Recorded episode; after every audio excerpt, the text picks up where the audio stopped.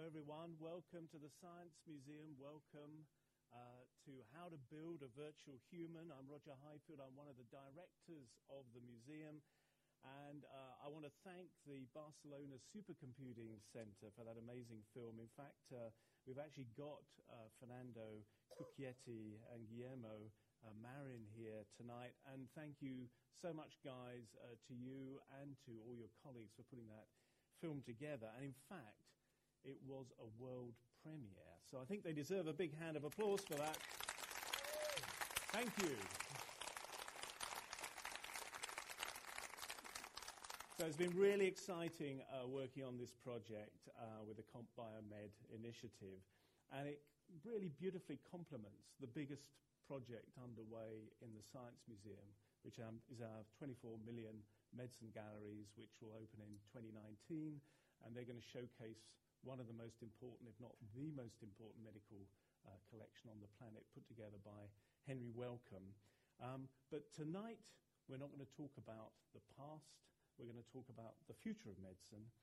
And I'm now going to introduce uh, the producer of that movie, uh, my best selling uh, co author, uh, and also the leader of the 5 million euro Comp Biomed initiative over to Professor Peter Coveney of University College London. Peter.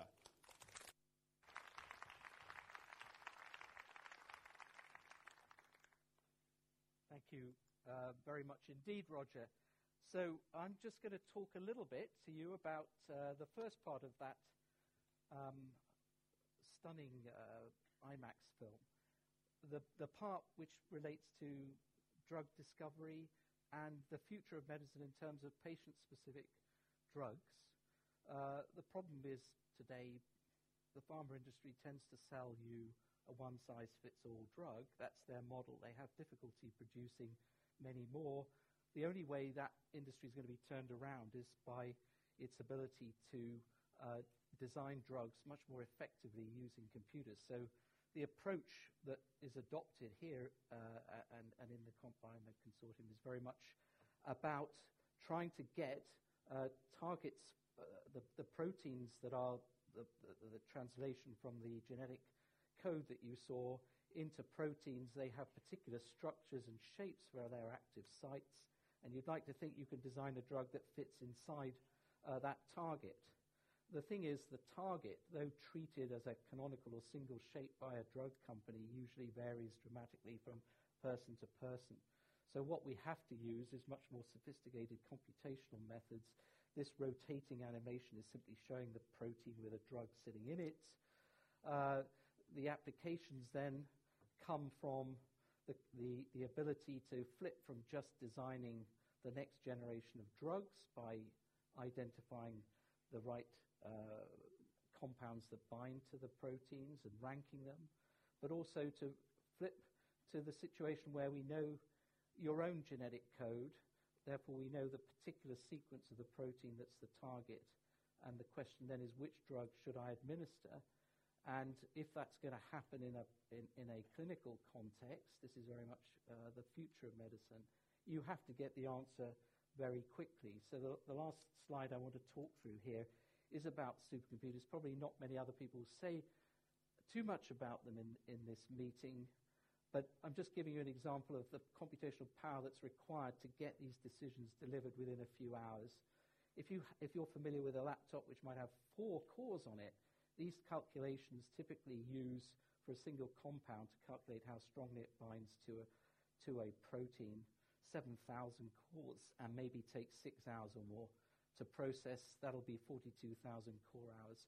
You have to use very large scale computers here in order to deliver the results.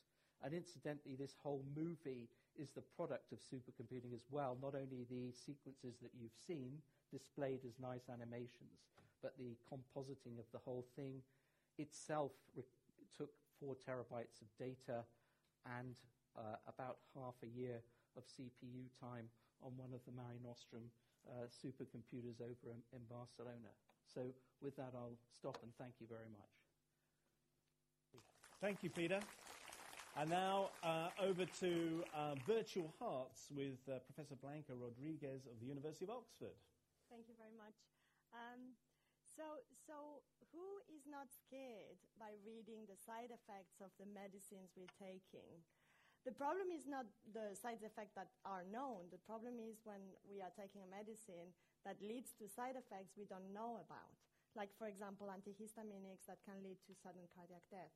So industry and um, industry and regulators are keeping, trying to keep us safe and trying to detect what are the side effects of the, the medicines before releasing, releasing the medicines to the market. The way uh, we currently do that is usually through animal testing and clinical trials. We know that those can go very wrong. And uh, alternative approaches using experiments in vitro testing are also being developed. You probably are aware of stem, stem cell derived uh, uh, cells, for example, for this purpose. But uh, one, one method to test medicines is through computer simulations. And this is something that is really um, at the forefront of research in this, in this, um, in this arena. What we're doing in Oxford and in collaboration with Barcelona and within this project is developing uh, uh, computer models of the human heart. And you can see here that we do that through collecting information from patients, and you see some, some of the images we use them to, we use uh, to uh, construct uh, anatomical models of uh, different human hearts with different disease conditions. And we use supercomputers to simulate the electrical and also the mechanical activity of those hearts in order to understand disease, but also to try to test how medicines would affect uh, those particular hearts. Um, we, we are therefore constructing populations of human hearts that we are using to test the safety of medicines. Um, and of course, this is very challenging and uh, includes a lot of going back and forth between experiments and, and, clinical data to assess the credibility of these models. But we are currently already collaborating with industry in, in the uptake of these methodologies to uh, understand uh, the safety of the medicines better and earlier on. Um, with this, I want to introduce the next speaker, uh, Marco Viceconti.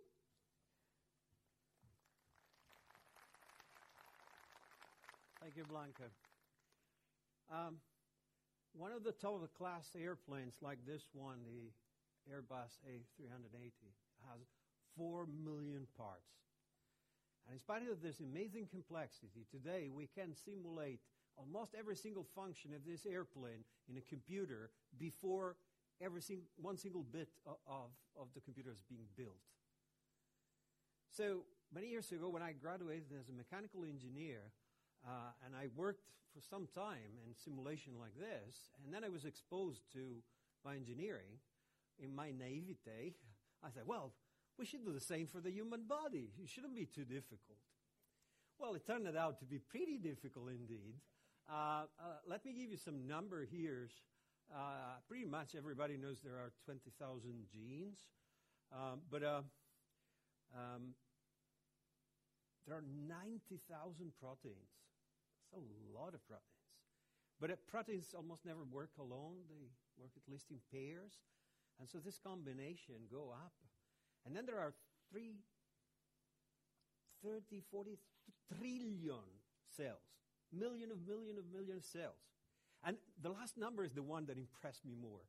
For every cell in your body, there are three times more external organism, microbes, other things like that.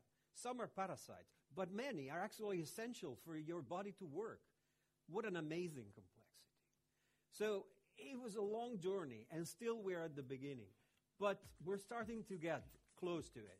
My field is musculoskeletal biomechanics. And today, we can predict the force expressed by every single muscle in this young man who's dancing La Macarena. Now, you could wonder why we should do this. That's a good question, but we can do even much more useful. Uh, we can predict what is the force required to fracture a hip of an elder lady affected by osteoporosis. We can calculate the forces being transmitted in the pelvic floor of a woman during childbirth and predict in which condition there is a risk of damaging the muscle, which will create a lot of problems later in life. Uh, and we can investigate uh, what is happening even in smaller animals, like the mice we study in, in laboratory experiments, like the one Blanca showed. So, no virtual human yet, but we're getting very close. Thank you very much. Thank you very much. Thank you, Marco. And now over to our final speaker on virtual blood vessels, uh, Professor Alfons Hoekstra of the University of Amsterdam. Thank you very much. Ladies and gentlemen, let's talk about blood. I know it's scary. As children, it scared us, at least me. When I had a little drop of blood on my finger, I would run to my mother, Mommy, Mommy, blood! And she would take care of me. But we shouldn't be scared of blood. Blood is beautiful. Look at this movie. You actually see the red blood cells flowing through an artery. And, you know, being a scientist, I can look at these things for hours. Blood is important. It transports oxygen from our lungs to every part of our body, all the cells that Professor Viceconti mentioned. Blood also contains other very important cells. The orange things that you can see up the screen are actually the white blood cells that are part of the immune system and help us defend ourselves against invading parasites or microorganisms. And the green bits are the platelets. These are the things that help us in the blood clotting if we have a little wound somewhere. We have been putting this in the computer. We have been modeling this. We're building virtual arteries. These are, let's say, the virtual organs that in the end make up the virtual human. And you can look here at all the arteries in a human body that we can now put in a computer and then see how blood is transported from the heart down to every single part of your body. We can also zoom in, look at the middle part, where we go into, in this case, the arteries in your brain and look at a condition that is really life threatening, a little aneurysm that may or may not rupture. And by doing these kinds of simulations, we can hopefully in the future predict when you are at risk or not. And we can even look in much more detail, and these are just flowing cells that you see in the other movie. And this helps us to understand how these individual cells are transported to little parts of our body and to see, for instance, what would happen if a medical device is implanted, whether there will not, whether there will be or not will be thrombosis, uh, little blood clots that can again be very threatening if they are transported in your bloodstream. Beautiful. So, what is it good for? I'm a scientist. I like to make these things. But what is it good for? I would say we really want to better understand all the blood related and induced diseases that you don't want to have, for sure. But if you have them, we want to help your medical doctors to choose the best treatment options. And we believe that the virtual human can actually help in that. And finally, we believe that with the virtual human, with virtual organs, we will be able to find better treatments for you. As Professor Viceconti already said, we're definitely not there. We're working very hard to further build the virtual artery, the virtual human, to achieve these goals. Thank you. Thank you, So we're going to have a brief chat, and then we'd love to open it up to the audience uh, for questions. Um, I want to start off by stepping back from the virtual human and uh, putting it in context of other work that people in the audience might be familiar with. So there's two buzz phrases at the moment, big data, artificial intelligence. And there's an approach that says, we're just going to take your DNA data, your genomic data, we're just going to look at big patient populations, see how they succumb to disease, how they fare in this circumstances, that circumstance. We don't need a virtual human, guys. We just need uh, a deep learning neural net algorithm to churn through this data, and that'll pick out all these correlations, and we, we don't have to build a digital doppelganger at all. So come on, Peter. Explain yourself here. Why do we need a virtual human? Funnily enough, Roger, I think I remember writing a paper on this topic, and you were a co-author. the, the, the, paper is called "Big Data Need Big Theory Too," and nowhere more than in the life sciences and medicine, because everything you've been looking at here has a strong time dimension, temporal dependence to it. The idea that with Richard Dawkins, we would believe that if we sequenced one's entire genome, that maps out your blueprint from birth to death, is something that very few people take seriously, other than the molecular biologists, which are very reductionist. You only have to think of Denis Noble's view and the point that genes are tend to dance to the tune of things going on at higher Denis levels. Noble is one of the great architects of really the virtual heart and, and so on. Yeah. So what the problem then is that the quantities of data you might need to gather to build a database that could somehow correlate between the genome and this phenotype of all the other biological manifestations is truly enormous, and it's not really been appreciated how large it needs to be, and it will not contain the structural characteristics of the problem. Here, it's statistical and inferential as well. Here, we're talking about data from specific individuals that's captured and then merged with a model which is based on mathematical representation that then performs calculations that predict something which is very specific to the individual. To some extent, they're complementary. One can do correlations initially with big data, but to really deliver a personal solution, you need personal data for the individual. You can't work with inferences based on how other people respond. So it's a bit like weather forecasting. You need theoretical understanding of you know, how the atmosphere system works, but you need to keep on pumping in real-time data from Correct. satellites and so on to really predict the future of the weather of Yeah. the climate system Yes, so very similar to that, actually. And so, but, and Blanca, in terms of where, where we are right now, I mean, can we take um, a virtual heart and do something that is clinically useful, uh, or is it all just still just around the corner and a few years away? So, so there are there are some recent examples of uh, people trying to, for example, predict whether a specific treatment is going to work in specific patients. So that's already happening. It's it's it's still research, even though translational. So this is kind of modeling the whole heart Yeah. and, and its electrical behavior. Yeah. yeah. So that that type of research is happening, and and it's research. It's not it's not clinical uh, still. And another area that is quite advanced as well is the one I mentioned, in which uh, drug companies are using computer models to try to evaluate whether the, drug is safe or not. And that's also happening, and it, there's a big push by regulators. The main problem is they are, the, the, they are using animals uh, to test the safety of drugs, and animals are very different to humans. So at least with the computer models, we, we are using human data to predict side effects in human. So we have that competitive advantage, and that's happening at the moment as well.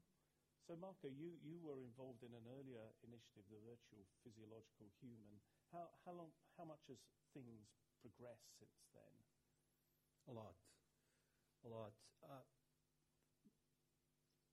for example, um, between 2015 and 2016, the US Congress and the European Parliament both wrote a recommendation for their regulatory body to say you must use modeling and simulation in the testing of new drugs and new biomedical products. Before then, it was not possible to use a, a computer simulation as an evidence of safety or efficacy. Uh, this is very recent, it's happening now, but now every company in the world is trying to understand how this new type of innovation that Blanca was describing can change the world. And in the meanwhile, you know, we don't want to use animal experimentation. Not only because it's ineffective, but also for ethical reasons. And again, modeling and simulation is the master road to get away from animal experimentation.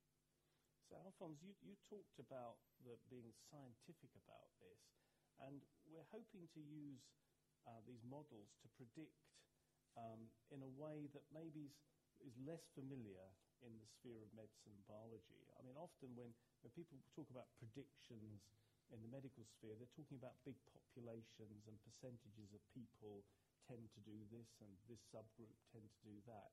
But here we, we mean it in quite a different way, don't we? This is, this is exactly true. I mean, there are two important buzzwords, I think. One is called personalized medicine and the other precision medicine. The example of the drugs, which drugs to target your specific disease given your genetic makeup. So I, I believe that we will be able to make the virtual human not represent the whole population, everybody in this auditorium, but really a, let's say, digital, cop- digital copy of you. And you can actually ask whether a specific treatment would work for you and not the average of a population. So let's just see where are we at the moment in, in that journey. I suppose there's two issues. One is getting the theory right, and, I, and there's some technical issues about integrating theory that works at different levels of description. And then there's um, how to, we, we can't have the average MD having to summon up uh, a supercomputer for a whole weekend to work out uh, treatment. So where, where, are we on, uh, who, who want, who'd like to pitch in on the theory side of things in terms of getting enough understanding at enough different levels and enough different organs to, to simulate a whole body? I mean, I would just say that the idea of a virtual human is something that's incremental. Based on modeling and simulation, you can always improve your models and your simulations. To some extent, parts of it are there now. You won't be able to ever say it's finished. Right. But the idea is you can address different levels of this at the moment. Ultimately, we'd like to connect it all together. And that's the long range challenge. The heart studies tend to be bereft of a lot of the molecular detail. The molecular side of things sometimes isn't connecting up to higher levels. But still, as a version, we could call it a Google body as opposed to a Google Earth. You can already conceptualize what that would mean Yeah. for each individual and to be able to do things with that. In fact, it's an issue that really people don't. Uh, we'll move on to the hardware, but one of the issues that people don't talk about much in science is the multi-scale problem. I don't know whether you just want to give give the audience just as, without going to the horrific complexities, but it's hugely neglected in discussions. And well, it just, Because just it's difficult. explain it. Yeah. Well, multiscale is a bad word. Um, the word is not multiscale. The word is continuum. Uh, but we are able to look and measure things in a finite number of ways. So we, in order to understand the complexity of nature, have to chunk it in the large, the medium, the small, the very small. But then we need to stitch them together, and that's where it gets tricky. And that's where really the, the tip of the research in, in computational medicine today is. So you can imagine, for example, with the brain, um, we're looking at the cooperative activity of loads of brain cells, but then you've got these amazing ion channels with individual charged atoms zooming in and out, and to connect activity at that level with a happy thought is a non-trivial problem, isn't it? Well, Or Alfons, you're smiling. I think you've cracked it. Really? I did. I did. I, I can't. I can't reproduce it. I'm sorry. Um, this is called complexity science. It, it is really. It is unbelievable if you think about it that you have this whole collection of neurons where, if you look at it from the molecular level, uh, we have all these ions moving in and out, and then you zoom out and you have a happy thought. So somewhere in between these scales, this happy thought emerged. And I mean, we are, as scientists, I think, just scratching the surface of what this really means, despite the fact that we have huge projects and there's lots of research going on in brain research or, or these things. But I think, you know, this is still a quantum leap we have to take. So what about the hardware side of things? Um, I mean, there are amazing advances in computation in general, um, with just computers getting more and more powerful, but there's also um, a suggestion that there's a new kind of computer out there, quantum computing. We're just beginning to talk about that seriously. Is that the kind of kit we need to move this from a thing where you need a supercomputer in Germany to something that a, a doctor can have on their desktop? Uh, the issue of where you do your computing is becoming increasingly So I'm being irrelevant. old-fashioned in the age of the cloud. How Yes. could I have asked that question?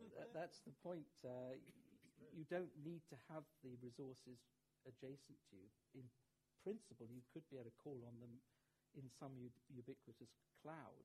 The cloud that exists today is a poor reflection of the large supercomputers.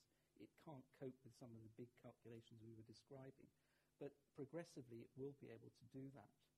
Quantum computing is another game completely, which holds great hope. But it's very difficult to build such machines. Especially when it depends on your understanding of a theory, namely quantum mechanics.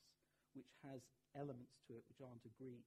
You need to be able to keep your system in a quantum state, preventing it from collapse and so on. So there are difficulties building such machines at this stage. But what we're doing today with these large supercomputers, within 10 or 15 years, will be available to people on their mobile phones. So that's the type of progress that we're talking about here. So, Marco, you want to Can we get? Can we do the virtual Macarena on our mobiles in a few years' time? Yeah, probably. But more important, more important, I, I want to challenge something you said earlier. Uh, we can't have the doctor use the supercomputer. Well, actually, we can. I mean, you don't realize that a lot of things you do on, on, on online today, in reality, behind the scene, are already involving an amount of computational power, which is probably similar to some of this, just to move, you know, to exchange uh, tweets with your friends or things like this. It's just that, you know, you don't have to be a nerd to use it. so that's the point. We need to break the barriers. We need to make this type of simulation so easy to use, so robust, so reliable that they can be used by any doctor in any working environment what happens behind the scene? Who cares? Uh, but presumably, that's you, a problem for the nerds. You've got your Yeah. digital doppelganger. That, are you saying that actually you'd like to democratize this, so you would be able to try out diets or other interventions, or you know, low dose aspirin and so on, without bothering the doctor at all? You just do it yourself. Ah, that's that's a delicate question. science fiction at the moment.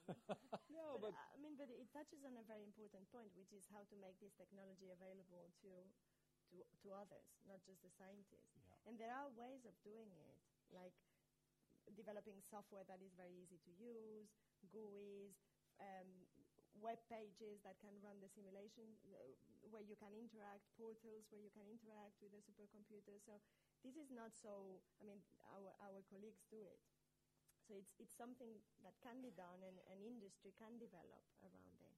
For me, the, the problem is more if we want to personalize treatment, do we have enough information about that person Mm.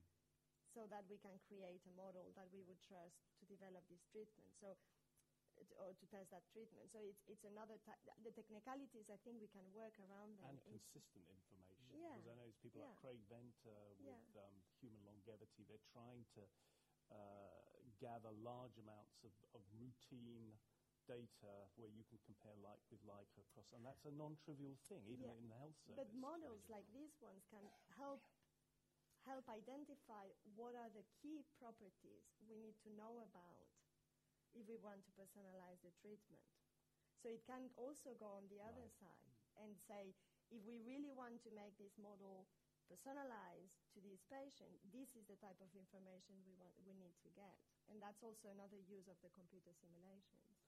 Well, I think we're going to open up to the audience in a, in a couple of minutes. But just finally, I'd like you, each of you, to give me a prediction of what you, th- where we will be in a few years' time. Um, so, Alfons, when are we going to have that? Uh, have a, a, and I'm talking about a virtual human, just in the first loosely integrated group of virtual organs representing an individual patient. What's what's your uh, best guess? That, that's the hardest question so far, to be honest. I think, you know, if you look at, at, at, at small pieces, uh, uh, the, the example of a virtual organ uh, or a very specific artery in my heart, that will be around maybe already now. If you make it bigger and you say, listen, um, we have a virtual human that looks a little bit like me, well, I don't see that coming very soon. So somewhere in between, we will be able to actually use it to do not only interesting science, but to apply it in clinical settings. And Marco, do you want to be a bit more? Just, just within plus or minus six months will be fine, Yeah. actually. So in 10 years' time, I'd like to wake up in the morning, switch on my whatever computer we'll have at that time, and my digital twin would appear, and we would start a very difficult conversation about what I have to do to lose half a pound that day. so I would say, Can I have breakfast? And oh, no way, you can. but if I don't have the cake, well, maybe yes, but not too much sugar in the coffee. this, this is the future for me. You know, bring this thing in the real life of the people. It's difficult. It sounds easy. It's incredibly difficult. Behind the science is enormous. But that's, that's the type of challenges we need to give ourselves. Blanca? I mean, that prediction is, is very hard, but for me, the, the, the, the main contribution we're going to have is if we really embed these computer models and we combine them with experiments and clinical data to further our understanding of the human body. And through that, develop this uh, virtual human eventually. But if we make that contribution and we, for example, reduce the, the, the number of animals that are used during drug development, I think is a huge contribution, even if the virtual human never happens. So, Peter, as the boss of this 5 million euro initiative, you will have the definitive answer. So, the last word to you. I, I'm just going to confine myself to telling you that we work very actively here and now with pharma companies because of the computing power that's becoming available and the Yeah. ability to demonstrate in the way I presented earlier that we can make predictions that are reliable and, as I say, actionable.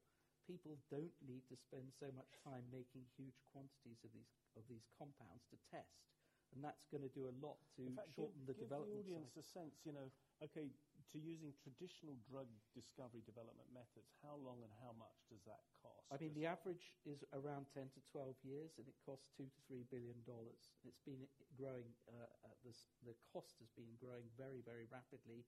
The output's pretty static. fact, At an era which is post-genomic, and we're supposed to have all these understandings of individuals who could be treated separately. So, we're doing uh, the one-size-fits-all. unkind person might say that the conventional model's a bit broken. It is, certainly. The pharma companies know that. And the only way they will end up changing is by using this kind of technology. And that's happening right now. We're talking to them all the time about what can be done, where the resources are to run these type of calculations. So in the next five years, I think there could be some interesting things happening in that space. The flip side of that coin is making decisions for, for patients on which drug to give them when they present in the clinic, and that has regulatory hurdles, but the calculations are still of the same genre. So this could be taking, having traction within the next five to ten years. And when will you be gazing at a digital Professor Peter Coveney? Um, well, I, I think the question of when there will be the first virtual human is behind that. And I, I was thinking that that's really rather like what happened when the first draft of the Human Genome Project was announced. That turned out to be Craig Venter's uh, genome. So the issue here is who's going to be the first person who's, who's got a virtual human representation, their digital doppelganger, which will be replete with their, gene- uh, you know, their genetic makeup, but all these other biological levels. Someone will get there first, and it will be an interesting thing to 20 look years? 30 at. Within, years? within 20 years, yeah. Okay, fantastic. Well, look, let's open up now to the audience. I think we've got a couple of roving. We're recording tonight, so it would be nice if you could hang on for the microphone to come. Who's itching to ask a question? Put your hand up.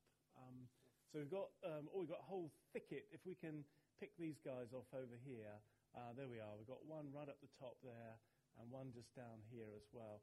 One at the top first. Fire away. Hi. Um, thank you. Like, obviously, the research is incredibly fascinating. One of the questions that I have is it's very easy to imagine how this would work for something that works rather crudely, like cyclophosphamide or statins.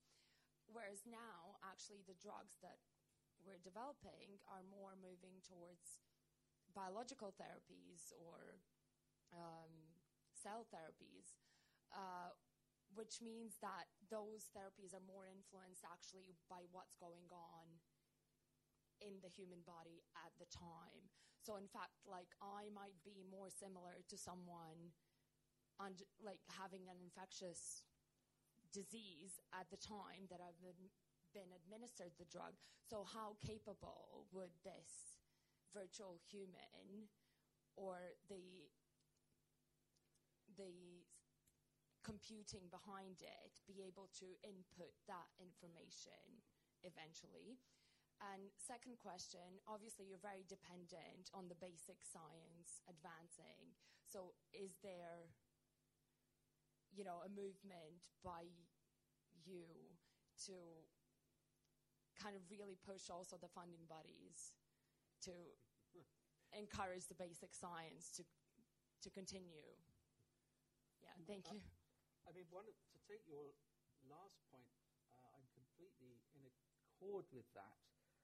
Everything that we've described, the way we're doing this work, is really like doing physical sciences and engineering. Marco sort of alluded to it initially. It's the idea that you do have a model, some representation of the system, and you can make predictions based on that. Now, the idea of modeling with theory is, is relatively inimical to biology and medicine. There tends to be an idea of just collecting measurements and hoping that you will then infer something from it. If you're going to follow the route we're describing here, those people who carry out laboratory work have to buy into the value of modeling and simulation and have to understand what data they need to collect. It's not a question of, oh, just keep collecting more and we'll put it through a machine learning algorithm. No, understand the kind of data you need. You don't need so much of it, but you will then assist the development of a model which can be tested and potentially falsified and improved, and it will continue to interact with the observations. This is what's happened in the physical sciences. I mean, you only have to think of the Higgs boson discovered in 1963 as a prediction and then verified 50 years later, or Einstein's prediction of gravitational waves, it took 100 years. And then Turing's prediction of uh, structures in, of the chemical basis of morphogenesis. took 50 years before anyone verified that experimentally. But they were making predictions and famous papers. The problem in biology and medicine today is very hard to publish work which is predictive. People want you to do experiments and explain what you've observed. That's not the way this is working. It depends inherently on predictions that then you believe and carry actions out. So it's a fundamental issue. Can I, can I me- mention something about basic science as well? So obviously, what we presented today is uh, is the shiniest example that we would have. But behind that, um, what's happened is that basic science has combined computer models and experiments, and it's basic science research that underpins all the knowledge we have integrated in these models. So it's it's definitely we couldn't live without basic science for sure. I think we'll move on to the next uh, question of fire away. I think we've got to activate the microphone. I microphone. can shout. No, no, no, that's fine. You're on. You're Hello. on. Um, yeah, the film was really amazing, and the research is also amazing. Um, I just wanted to ask. Right now, you you spoke about a virtual copy of ourselves, um, but what about sort of growth? Because obviously, we're not going to stay the age that we are. We're not going to have the same effects that we're having now. So, uh, what, wh- yeah, where in your research are you taking that into account? It's a good question. Um, actually, a lot of the application of this type of technologies, early application of this type of technology, are in pediatrics. And the reason is because whereas for an old man or an old woman, you can, as a first guess, assume that we're all kind of the same. Every six months, a child becomes different from himself. And this has an enormous im- impact. So there is a number of applications that we, we, we are developing in pediatrics. So yes, you're absolutely right. That is a fundamental area. Fact, there's a flip side of it, which is, you know, we, we talk about collecting data on people to do, um, you know, to, to dig out these correlations through, you know, machine learning or whatever. But it's often a snapshot of a person at a specific moment in time. And our bodies are dynamic systems with cycles, endless cycles within cycles within cycles. All that complexity is lost from this primitive data gathering exercise, which is probably what you were going to say, Alfons. No, I, I wanted to maybe add to this that, you know, this is again a beautiful example where basic science is very much needed because as we age, uh, all kinds of new physiological processes kick in, and we haven't seen, you know, we have only seen a very little part of that. And it, it is a very valid question because, you know, we all get older and older and older, and new phenomena kick in that we haven't been modeling yet, that even the basic science is not completely eluded. And we keep, at least I keep amazing myself about the complexity of human physiology. Each time I'm, I'm you know, flabbergasted by things that I see. but we have to put it in our models to make the virtual human a reality. Let's get a couple more questions. I'm slightly worried I'm neglecting this side of the audience. There's a chap there, and there's, a, there's another chap just over here. So they're racing. Oh, there we are. Yes, there. It's right next to you. Yes. Go on, fire away. Um, one of the very scary topics we keep hearing is about the post uh, antibiotic era, which um, is almost on the other side of the scale, where it sort of it would potentially affect everyone. Uh, do you see this work um, uh, contributing towards that and trying to maybe alleviate some of those problems by having per person antibiotics in a way? I can take that. Yeah. Uh, so the generic problem there is the phenomenon of resistance. Uh, it, it, occurs in bacterial infections and, and, viral ones. So the development of drugs, which I said could take 10 years and $2 billion, comes about, and then the organism that's the pathogen f- finds a way of uh, defeating it. The issue is something we are addressing in these methods that I described earlier because it occurs also in cancer treatments. If you repeatedly give a patient a particular drug, de- they, they develop a mutation. Then you have to look at the secondary uh, treatments that you have to give these people. And you can use the modeling methods I'm describing, I was describing there, to try and identify new drugs that will evade the resistance mechanism of the, of the pathogen, which would apply to the antibiotics as well as it does to these other cases. So that's one route to try and address this. There are actually some very high level sort of simulations done by people like Martin Nowak uh, showing that you need cocktails Multi, of, yeah, to, to, deal with um, you know, cancer evolving endless mutations or um, resistance and so on. In fact, we have a superbugs exhibition opening uh, in a couple of months' time, so which will be on this very subject. Let's have the next question just up here. This is going to be successful. Um, so, as a consequence of this, is the role of the GP redundant and going to end up like the farrier and the blacksmith? Peter, are you going to no, throw loads of poor GPs out of work? Come um, on. okay, let me do a prediction. okay, like a magician, not, not a, as a scientist. In five years' time, the opinion of the expert will come back. But not only medicine, everything. You know, we live in a time where it looks like every idiot can write an article. We don't need a journalist every guy can self-diagnose you know. I was, I was looking for a very weird nutritional supplement that has incredibly complicated effects uh, in the human body, and just Googling, I found that there's a bunch of guys that are bombing themselves with this stuff because they read that it could extend their life. And they're doing escalating, they're doing a phase one clinical trial at home. This is madness.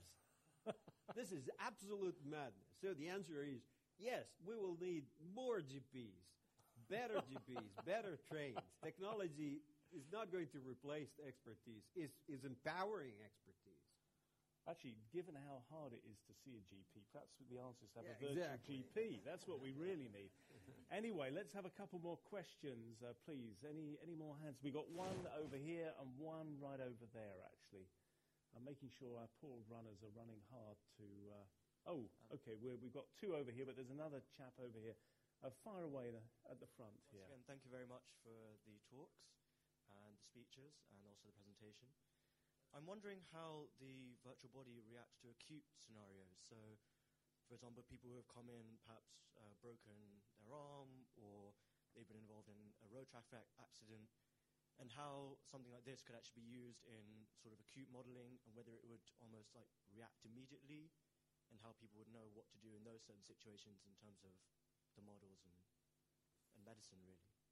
Let's take acute scenario. Just to be sure, you're asking if this type of technology can simulate an acute scenario or if they can be used in an emergency medicine application because th- there are two uh, different pro- probably both actually because so uh, through like long-term diabetes osteoporosis things like that you can almost model them long term, but for something that happens quite quickly and suddenly. So I, I, can, I can tell you about acute situations. We are currently working together, among others, with, with scientists from Oxford, but also with um, medical doctors in the Netherlands, where we look at stroke, so acute ischemic strokes, where people, you know, are hopefully somebody at home recognizes the symptoms, and then the clock starts ticking, and you have to be in the operating theater as soon as possible to get uh, the uh, the blood clot out of the of, of the brain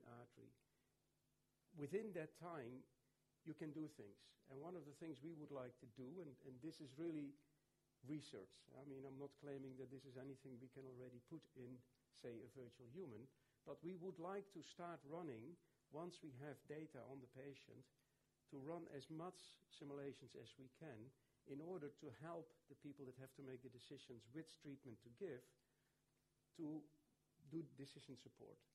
And, you know, this is probably not going to be the full-blown mechanistic modeling that we have been shown here.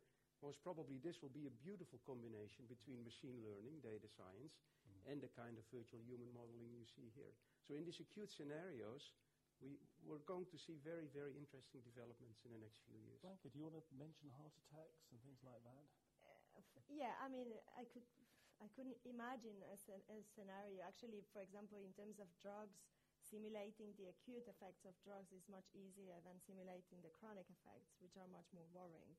But of course, we can imagine a lot of different uses of these technologies in different settings, and and it's actually for for many scientists to fully develop those models. But a, a, a big barrier is in, in the translation of those models to clinical scenarios, and clinicians are very careful in, in, in, in testing new technology. So there's a lot of work that is not only about designing a new scenario where we want to use the models, developing the models, but then showing they can be very efficient and then uh, convince people about using them. And I think ma- hopefully many people in this audience will work towards those aims.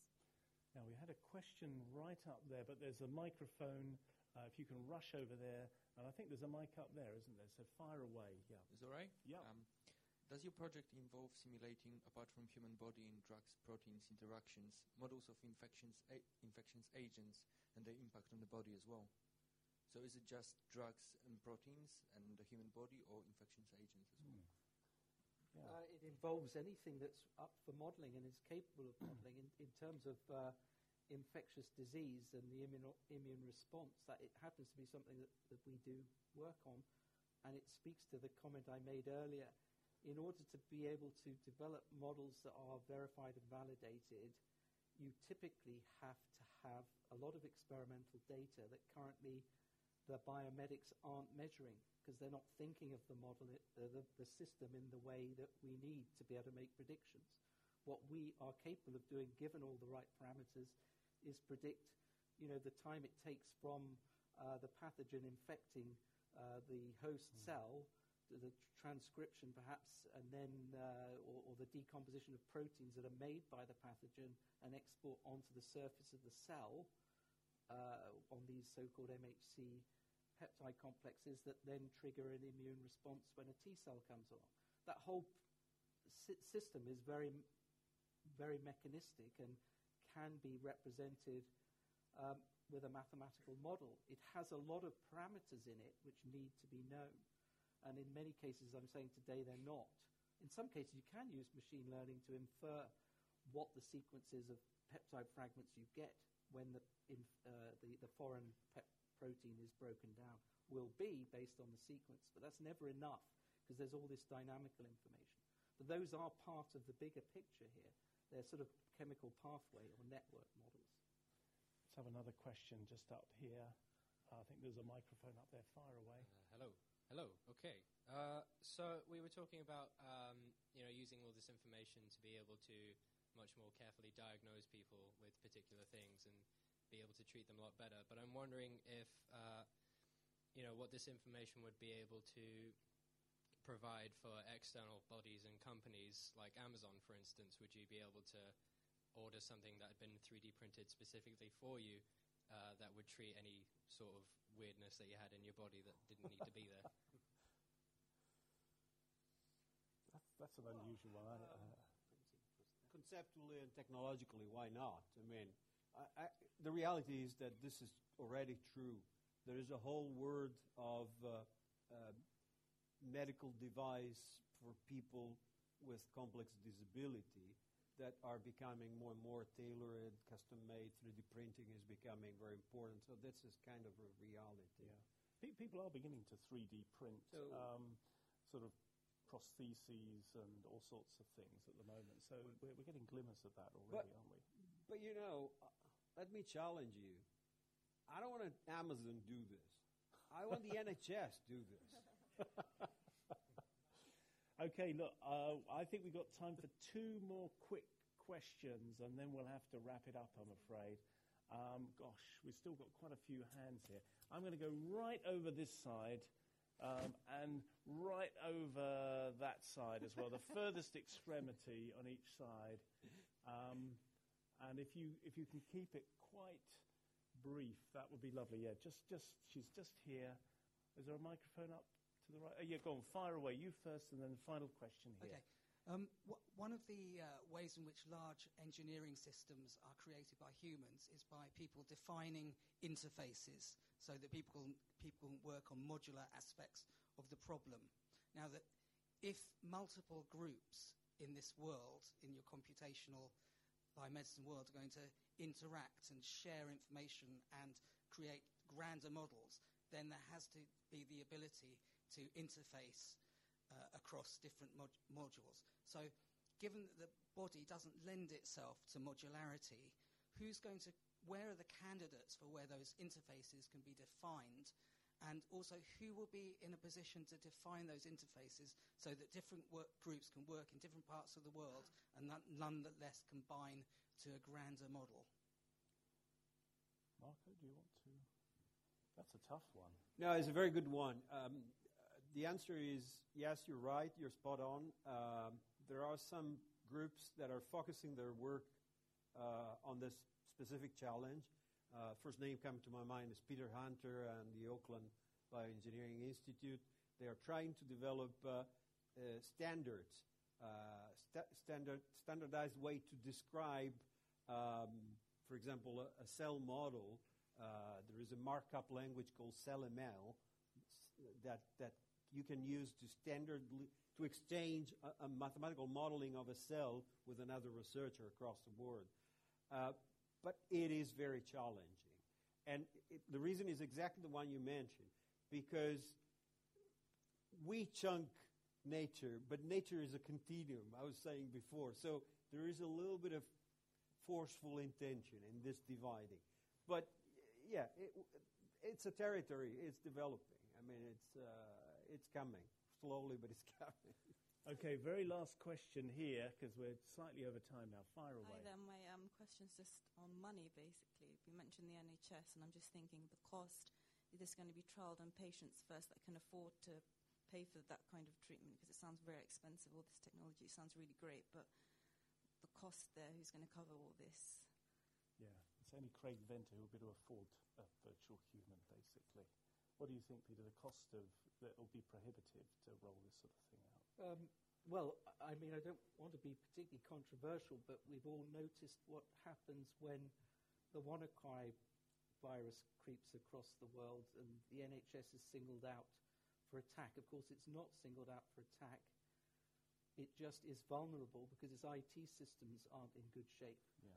And that's nothing to do with the amount of money that's put into the NHS because it's one to eight billion uh, pounds per annum. It's not spent wisely, and the level of IT know-how in the NHS isn't what it should be. If we had the level of expertise of people to build complex systems in the NHS, people who currently work for companies like Microsoft or Google, people who work with me, go off to those companies. They don't join the NHS. There's a lot of work that could be done to improve the basic infrastructure on which all of this could be based. And I don't believe it requires massively more investment. Thank goodness for European funding, eh, Peter? Oh, I think on that note, um, I should just say, remind everyone, the guests of Comp uh, Biomed should head out the top of the auditorium, or anyone who's got a wristband like this, and everyone else should head out the bottom, and you'll be directed uh, by museum staff. Uh, an enormous number of thank yous, obviously, to the Barcelona Supercomputing Center for that amazing film, Emily Lumley for putting it together from the comp biomed side, Chris Scott, my colleagues at the Science Museum, and of course, Professor Peter Coveney of the CompBioMed Center of Excellence, and all our brilliant speakers here. And finally, thank you for those excellent questions and for being a brilliant audience. Good night. Thank you.